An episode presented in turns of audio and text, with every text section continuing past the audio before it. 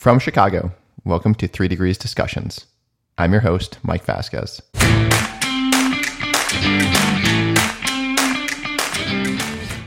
mean, I would argue right now, especially more historically than a couple couple years ago, but definitely um, now even still, uh, the material science engineers, material science engineering discipline, if you will, in, in the in the scope of metal powder bed fusion is they have a lot of power right now because you know we, we look at it from the holistic process of you know what are we trying to validate, what are we trying to control. It all comes back down to functionally welding principles, right? um, and, how, and how we define our system to control that is, is very critical to it. That's John Loretto from Renishaw. John is an applications engineer at Renishaw's Additive Manufacturing Solutions Center. He joins me today to talk about the importance and difficulty in building a qualified process for metal 3D printing. Welcome to the podcast, John. So, um, before we get started, why don't we just start with a little bit of an introduction and kind of how you ended up at Renishaw? Sure, Mike. Yeah, thanks for having me. It's uh, much appreciated. So, yeah, I mean, I've been doing you know metal additive for quite a few years now. I was fortunate enough to do you know some work with it in grad school when I was still going through that phase of my life, and then um, worked for a service bureau for a number of years. Got to run machines, manage quality processes, do powder development, process development. Um, eventually, that led all the way up into you know working for one of the OEMs that makes the equipment, right? So I found myself at Renishaw probably just just about three years ago now. Um, originally onboarded in as a you know material science my background, you know, kind of metals process application engineer, if you will. Um, so I was always you know, trying to help customers develop applications and projects and materials for their for what they're doing. Um, and I've now just kind of progressed over into an application manager role and even to some of the operational side, trying to get involved with you know things like part numbers and stuff like that right? All the all the glorious um, paperwork background side of it right? Um, but yeah that's been what i've been doing. And how i mean you have a material science kind of metallurgy academic background and and kind of what was the did you always have a a pull for for additive stuff or when when did that really start for certain, yeah. I mean, the initial pull and additive, you know, it's it always starts with like the, you know, the RepRap style printer, if you will, in your graduate school laboratory, right? So that's really where my first initial interest came into the technology. So really, it's the FDM side.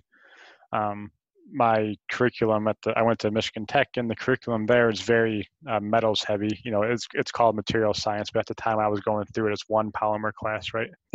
so really, it's a metallurgy course um, or degree, right? Um, so really, f- combine the two interfaces, if you will, between you know RepRap printers and metallurgy, and working in some of the open source. Uh, you know enterprises there and you know i really started to kind of dig into that and kind of get more interested you know throughout throughout my career.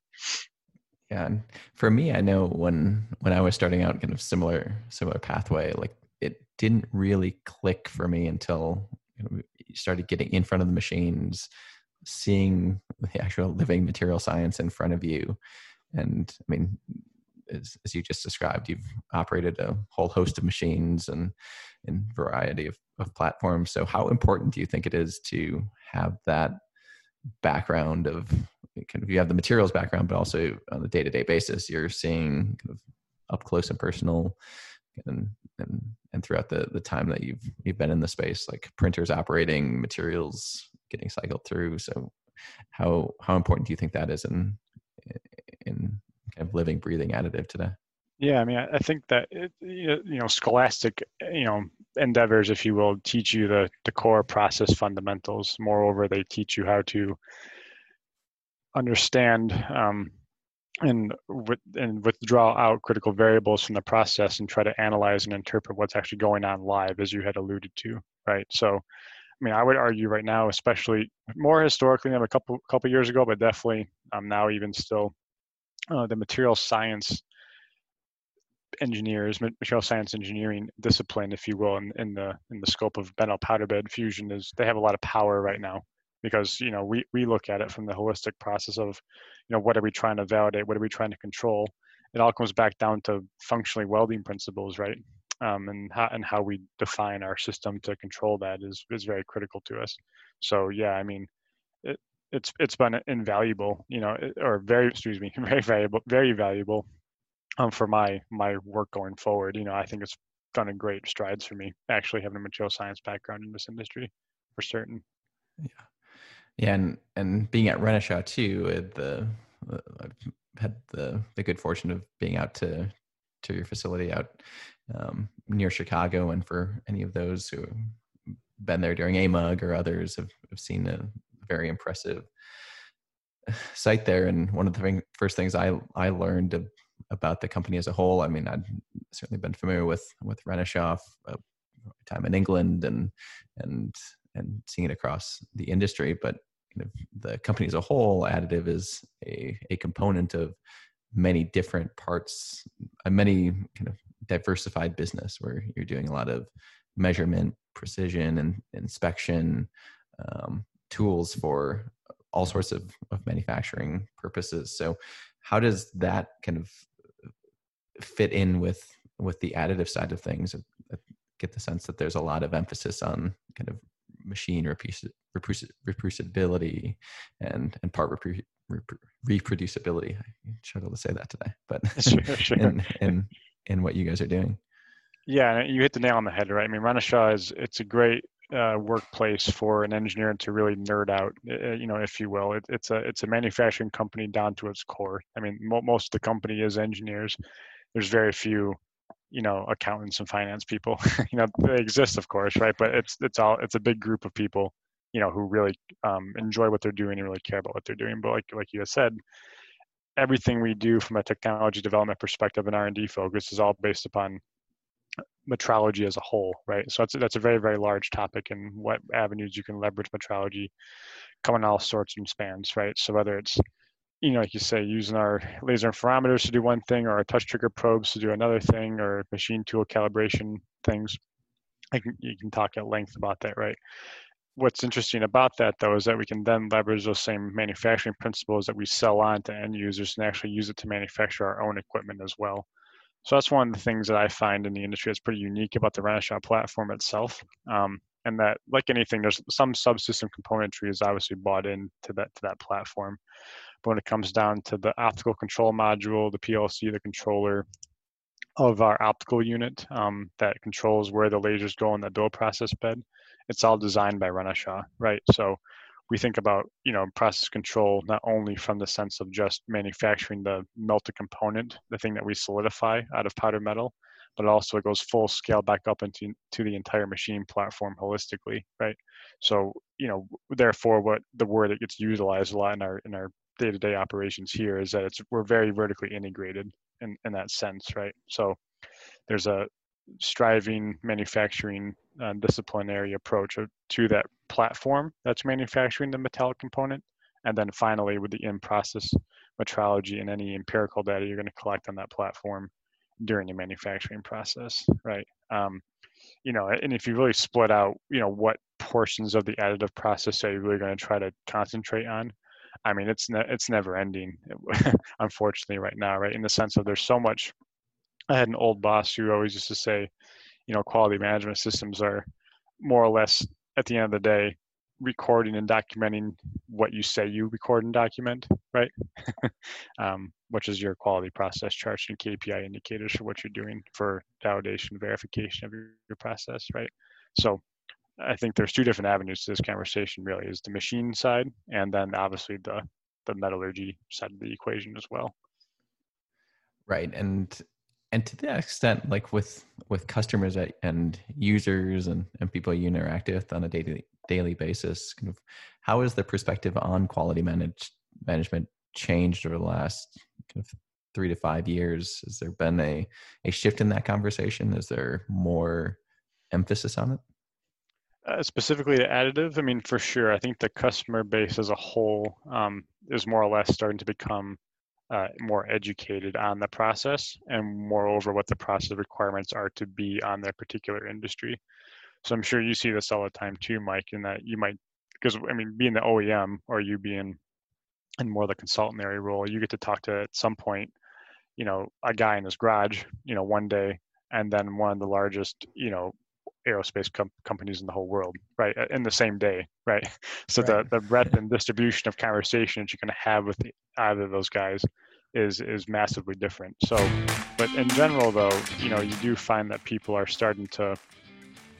You, you love having those conversations where people are asking the difficult or indoor tough questions, because at the end of the day, I think the end user customer base is going to help drive the OEMs to manufacture the component geometry, excuse me, the component printer, you know, in a way that benefits their quality processes, right? So, things that they need to be able to control, we have to build the machine to accommodate for those um, those requirements, right? So we definitely see in our sales process, if you will, for a machine platform, getting the capital good in there is just one bit of the process, right? There's a whole uh, scope of architectural development to the manufacturing process that you know Renishaw and I'm sure the other OEMs too have to help the customer develop to achieve confidence in the platform because customer confidence in the platform enables more machine sales and therefore enables the technology to grow um, throughout the world at the end of the day, right? And that's where you know it comes full circle too with the customers, um, the OEMs making the machines, and then the certification audit authorities as well, right? They're they're ramping up as well um, with what they're providing out there as guidelines. You know, to to give those, like I said earlier, the guys in the garage more confidence to buy one of these things and start doing something with it, right? Because you know they don't have millions of dollars to throw an R and D budget to validate a parameter set, if you will. You know. For sure. And I'm guessing in the types of conversations that you're having on the sales front, it certainly evolve with with the number of people that are engaged, right? It's uh, there's a different conversation you have with the engineers and the operators using on a day-to-day basis versus someone on the engineering management side that has a vision for um, a center of excellence or getting new machines in or an order of a shop, a CNC shop that's that's trying to revitalize some of their their offerings. So I think the the, the types and conversations that we certainly have on uh, on that front is is fascinating to see what level of understanding people have about the industry the the operation of machines and kind of the level of detail and sophistication that you can go because like you said there's no real end to some of the quality stuff, especially with the um, the different aspects of of the process. It's not just the machine; it's uh, it's other parts as well. It, it's really interesting because, like you know, we're we're at Renishaw generally, you know, we're very used to people talking about machine calibration, right? In the sense of linear or rotary axis stages, right? but we don't ever talk about that in additive right now. And I think it's because there's many other bigger fish in the pond to start going after, right? Um, That's interesting. Eh, and I and I laugh a little bit about it because we talk about how we have this, you know, um, we have an encoder on our z-axis to control the linear displacement of the the the build height functionally, right? So it's really important for that to be correct. But no one ever asks us to provide them with like an, a run out report for how well that platform moves. They just want to know what is the shrinkage factor across 350 millimeters, right? And I think that will happen in time. I mean, you know, good luck selling a machine tool not giving someone that information. You know what I mean? Right. So, right, right. So, and I think that'll happen in time because at the end of the day, I think there's different ways to look at it, right? But there, you know, and I'll, I'll dig at our own technology a little bit, but in reality, it's a it's a welding process, right? And the welding process is it's multi-axial, in the sense of the galvos are moving up in the encoder bank or up in the optical bank and then progressing down through a couple focusing lenses or conical lenses of some capacity and going through a focusing coil through a protective window onto the bed and then something's happening down there right um, and then the z-axis is moving down with displacement it's going to have yaw pitch roll and run out right so there's i think in time but the point is is that you know in time those things will become more more open for discussion but right now, I think people are more concerned with, you know, well, it's a different scope, right? Again, the guys want to know like, it's like we'll talk about the, the machine shop guys, right? They want to know hardness and density, and they're probably happy with that if they can pull a tensile bar at the end of the day, right? Where the aerospace guys want to know what the um, position repeatability of Galvo X on laser one is across bed at this velocity, right? You know, um, and therefore the conversations you're going to have with those guys are going to be completely different from one on one, one on one. You know. Right, and from from where you sit and all the experience you've had, kind of if you put yourself on the other side of the kind of the the customer side what advice do you give people as they start to think about some of these questions because i mean even for for someone that's been in the space for a long time it can be overwhelming to that you start to go down the amount of variables that are in each of the processes and um, each of the machines and each of kind of the workflows. Are there there things you kind of end up focusing on and, and trying to to build a, a premise around to help with with your organization of, of of thinking through kind of quality in the process I mean, you're completely right. If if you say too too much too early eh, relative to a sales process, you're going to scare everyone away from it, right? So there's a measured approach that I think any OEM would be taking in how they deliver that solution to the customer, right? So being from Renishaw's perspective, we really consider it being more of a solutions provider, you know, um, in a sense of here's a machine to go print stuff with it. Good luck, you know. So in that in that sense, in that vein, you know, what we try to do is educate the customers on a.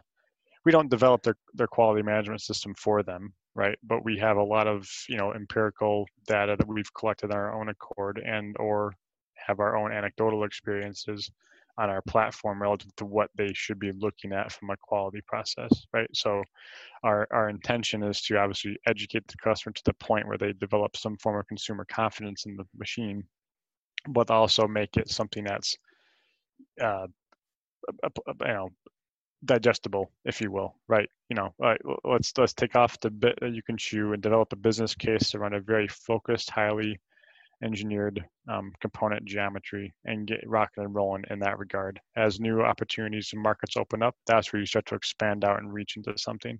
I, am not a big fan of throwing someone a machine platform and saying good luck. It, it doesn't really benefit the industry or or Renishaw directly, you know, for that matter, right? It's really we find the best that go into the market scope um, for the industry are ones that are are done with a measured approach and you know allows the customer to get confident with that thing and really start running it right um, right and, and, and that gets I, into a whole conversation go, go ahead sorry yeah. yeah and i was just going to say that's that's what i've even seen that that your solution center is there and i mean you guys are partnered with i think astm facilities across the globe and universities. So you have kind of a platform of of installs at a variety of places that you're interacting with with folks on on multiple different levels right? It's not just kind of uh, it's, there's some kind of the the really hardcore kind of aerospace approach but also kind of everywhere in between even from for for some of the newer users of, of the platforms for certain right i mean and, and that's the thing too the industry i think is still trying to figure out you know it's um what, what needs to be delivered to the consumer as a solution to help them validate component geometry. Um, I, I, think there's a well, what, what I, when I when I let's take a step back. So when I say validate component, I think understanding how the machine platform architecture moves relative to, like I said earlier, z-axis movement, recoater speed, and movement displacement uh, accuracies or inaccuracies, z height, repeatability, that type of thing that that's more stuff that I would argue is on the OEM side. I mean, meaning Renishaw's responsibility to in, improve that or and or maintain some form of repeatability on that platform.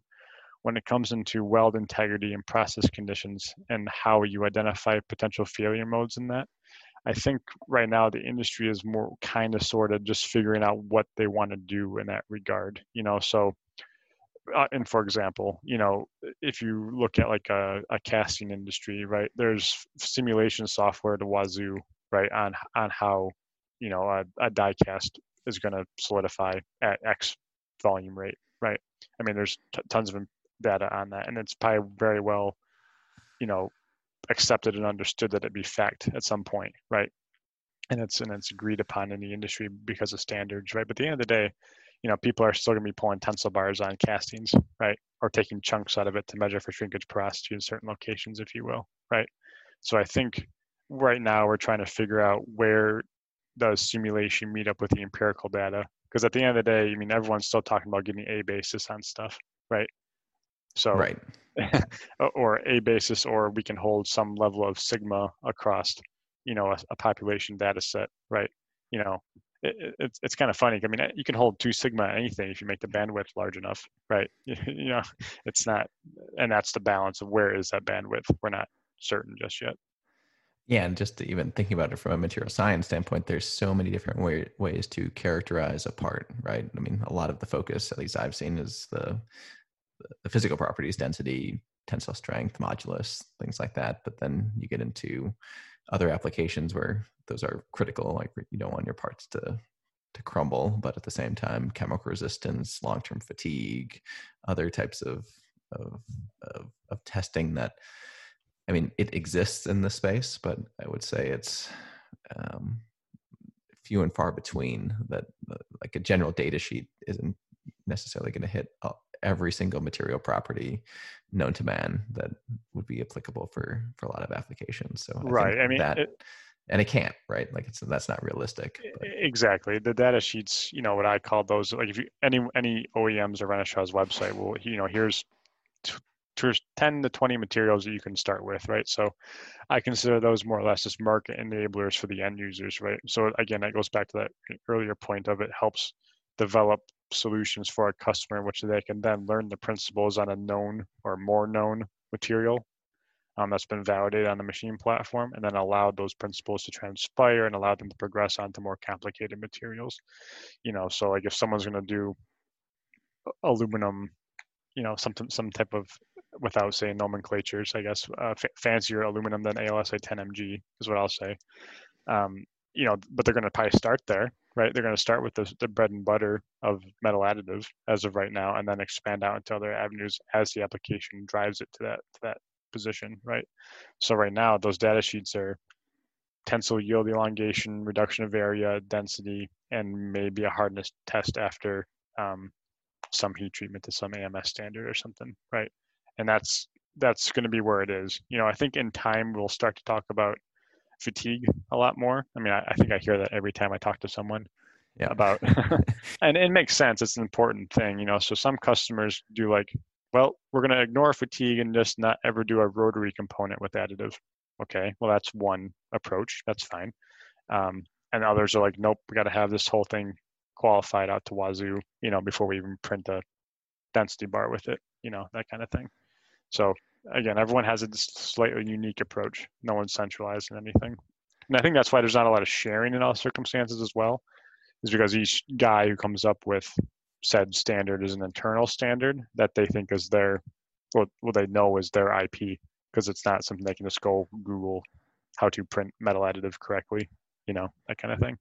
Right. Yeah. It's a bit of a black art. And even, I mean, we've had long conversations you and I about kind of the documentation side of things, and and that gets into all the steps that we do before getting into the machine, and what what are you doing after to for heat treatment and surface finishing that also has an impact on the part. So it's not the, the there's so many different control points that um, can can impact that final value, whatever you're looking for in, in the process for certain, right? I mean, there's uh, you got to give those these guys who've been doing this for you know 10, 15 years a lot of credit because they're the ones who are originally down there twisting knobs, trying to get this stuff to work correctly. And is any of it written down? Probably not, but then they know how to do it though, right? Yes, um, absolutely. Um, and that and that's that's great. You need those guys for certain. Every technology goes through that phase, you know, of um, you know, guys staying late in the office twisting knobs and playing, watching it print for five hours, you know um, it's definitely a, a phase of, the, of the technology. But right now, like you say, it's now it's starting to develop into I think where it has to go into more of a it's it's manufacturing, right? It's it's a it's a short run manufacturing program. There are some bespoke applications where it's large scale, but a lot of it is you know shorter production runs in in comparison to the grand scheme of things, if you will, right? Not you know relative to additive, it does quite a bit, but manufacturing in general. You know, it's it's a smaller subset for sure. Right. Right. Yeah. And kind of getting into kind of last few questions for for the day. I'm I'm curious. I mean, you can't talk to anyone for more than 15 20 minutes about the state the state of affairs with, with COVID and everything. But how have you and and Renishaw seen if if any changes because of of the pandemic and perspectives on manufacturing and supply chain as and 3D printing as has that spawned any new conversations or new approaches in the last few months?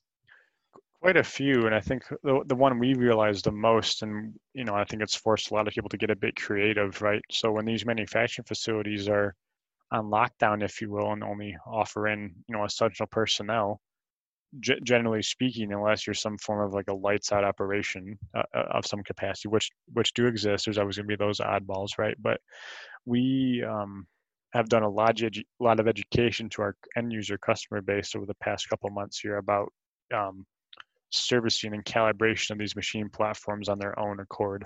You know, right now there's a the standard nomenclature for metal additive right now is you know is every six months or 12 months you know a guy comes in to redo a scan field focus power map etc right on the machine platform to revalidate some machine condition hit go again right? So we're finding that there's becoming a greater reliance on the customer base to understand really how these things work the platforms and then what we can do as a supplier to help them under to educate them for one thing but then also to enable them to do that themselves right? So once again once you force a customer to be in control of their quality processes which includes machine calibration they become better understanding of the technology and become process owners and that's really where they can shine because they can you can root cause things better right? I mean it's it's a, it's a classic engineering thing right? You take stuff apart to figure out how it works right? Well if you know how that power mapping of the laser works it gives you a better warm fuzzy, if you will, about it's going to shoot the right power every time you ask it to do that, right?